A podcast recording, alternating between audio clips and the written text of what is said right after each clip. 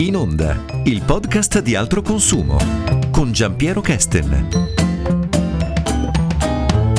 La PEC è stata già protagonista di un'altra puntata di In Onda ma ci sono altri dispositivi che un pochino assomigliano, o meglio, vanno nella stessa direzione, ovvero quella di rendere più agevole le comunicazioni, tra virgolette, ufficiali, come ad esempio la SPID, di cui si è parlato molto ultimamente, oppure la firma digitale. Ma esiste anche la raccomandata online. E adesso ci facciamo raccontare tutto quanto da Maurizio Amerelli, giurista di altro consumo. La raccomandata online in realtà è l'evoluzione della raccomandata AR. Molto semplicemente ha la stessa funzione della raccomandata R, anziché andare fisicamente in posta a farla, se si può collegare direttamente dal PC di casa, si va sul sito delle poste, si compila sostanzialmente la raccomandata e la si invia tramite sito. A quel punto poi saranno le poste che stampano, confezionano e mandano la raccomandata, che praticamente è la stessa raccomandata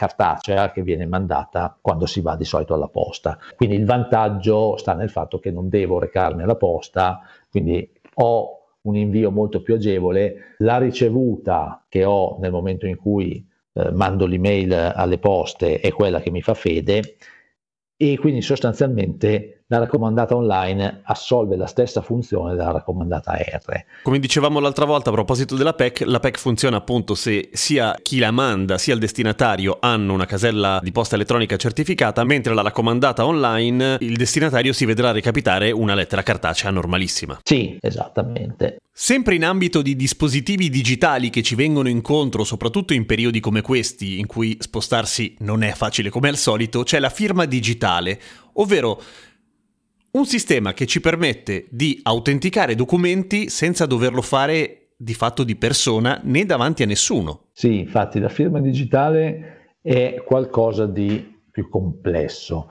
nel senso che va nell'ottica di questa evoluzione che consente appunto di fare tutto senza muoversi, sostanzialmente è l'equivalente informatico della firma messa con la penna sulla carta. Esatto. Quindi la firma digitale garantisce l'autenticità del, di chi la firma, quindi garantisce, è fatta in modo tale che si sa che quella firma corrisponde al soggetto eh, autore appunto della firma stessa. Eh, garantisce l'integrità del documento, cioè una volta che è firmato quello è, e ha pieno valore legale. Allora, come viene messa in essere la firma digitale, allora la firma digitale fondamentalmente è una smart card o una chiavetta USB che contiene un certificato digitale che di solito è nel chip che c'è dentro e a questo punto lì dentro c'è appunto la nostra firma digitale. Questo significa quindi avere la possibilità di appunto apporre la firma, rendere documenti validi senza doversi recare direttamente nella, per esempio nella pubblica amministrazione. Per quanto riguarda come si deve mettere in pratica questa firma digitale, allora ci sono solo alcuni provider che sono autorizzati a emettere questi strumenti di firma digitale. Ecco.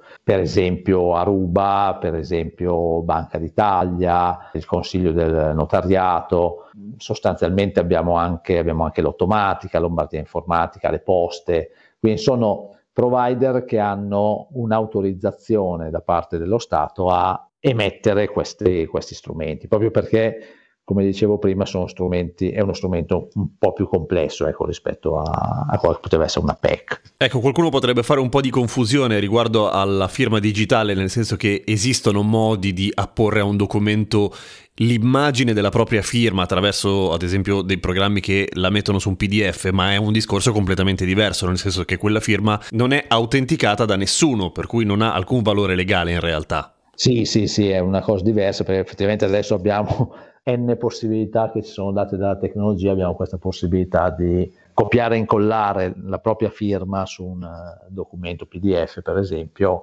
eh, però ecco, sicuramente è un'altra cosa rispetto a quella che è la firma digitale vera e propria. Ecco, la firma digitale garantisce comunque che è la mia firma e eh, ha un valore legale. Quindi abbiamo parlato di PEC l'altra volta, abbiamo capito che cos'è la raccomandata online e la firma digitale. Manca l'ultimo grande protagonista di questo, di questo gruppo, ovvero lo SPID. Sì, abbiamo ancora lo SPID eh, di cui attualmente si sta parlando molto. Eh, lo SPID è un sistema di identificazione, anche questo qua è un sistema di identificazione digitale e che eh, praticamente consente di accedere a tutti i servizi online della pubblica amministrazione eh, da qualsiasi dispositivo, quindi computer, smartphone, tablet, e praticamente è un'identità digitale unica. Quindi sostanzialmente io userò sempre lo stesso username, la stessa password e tramite questa mia identità digitale posso accedere so, al sito dell'Inps, al sito dell'Agenzia delle Entrate, al sito del Ministero della Pubblica Istruzione e quindi posso accedere a tutta una serie di servizi ai quali quindi non dovrò più andare necessariamente ai vari sportelli, pensiamo, non so, devo iscrivere i figli alla scuola primaria o alla scuola secondaria, faccio tutto tramite lo SPID oppure il famoso sistema Pago PA per i pagamenti elettronici verso la pubblica amministrazione, utilizzo lo SPID, l'anagrafe dei servizi comunali. Tutto questo anche perché ricordiamoci che adesso per accedere a tutti questi vari servizi abbiamo tre possibilità che sono lo SPID, sono la carta identità elettronica e la carta nazionale dei servizi. Ecco, in altri modi non si accede più a questi servizi. Quindi lo SPID attualmente sta diventando comunque un elemento che si sta diffondendo sempre di più proprio perché consente con un'unica identità di accedere a, a mille servizi. E ha anche la comodità rispetto agli altri due sistemi di non aver bisogno di un lettore di schede come periferica da attaccare al computer, ma si può usare tranquillamente su un computer normalissimo senza accessori. Sì, sì, sì, sì, esattamente. Anche in questo caso si fa la richiesta tramite i provider accreditati e poi si inseriscono i vari dati. Occorrerà una carta d'identità o comunque un documento di riconoscimento da allegare per dimostrare che chi è quello che sta facendo la richiesta, un numero di cellulare o un indirizzo email, dopodiché si creano gli user ID e la password. Sarà fatto poi un riconoscimento che è quello che come avviene per esempio anche eh, con qualche compagnia telefonica, può avvenire tramite o la webcam oppure si prende appuntamento di persona con l'ufficial provider oppure utilizzando la carta d'identità elettronica o la CNS, la carta nazionale dei servizi e dopodiché viene rilasciato questo SPID e a questo punto si, può, si possono fare tutti gli utilizzi possibili e immaginabili.